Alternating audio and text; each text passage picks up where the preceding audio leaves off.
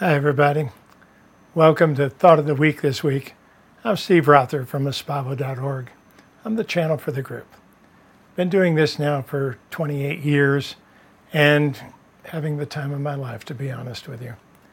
But there's an interesting thing the group says that I want to bring up this week, and I'd like to offer for you to bring into your own life if it fits. And all of these things, please understand, there's nothing that you must follow. There's no way that you must be.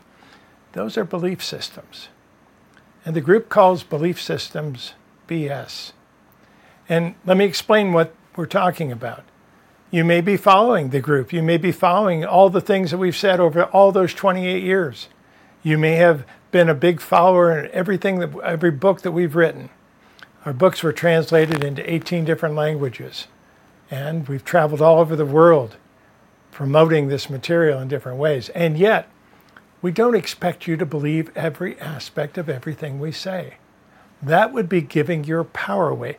That would be believing in a belief system.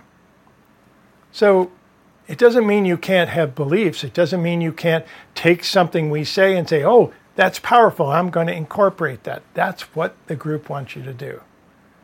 But we're not asking you to believe in a belief system of any kind.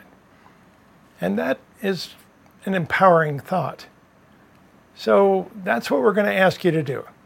This week, look at your own belief systems. We all have them.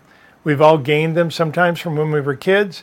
We were taught them in school. We were taught them by our parents. We're taught them in a lot of different ways. Well, if you believe this, then you must believe all these other things too. You must be all these other aspects of that same belief system. Let's tear that apart. Let's become empowered and take just the beliefs that we want to incorporate in ourselves and leave the rest. You know, sometimes we pick up truths because we know they're a truth, and then we pick up all the pieces around them. But sometimes those things are put there for other people. So let's not pick up all the belief systems. Let's just pick up the beliefs and things that we want to believe in. This week, we'll ask you to do exactly that. Look at your own belief systems.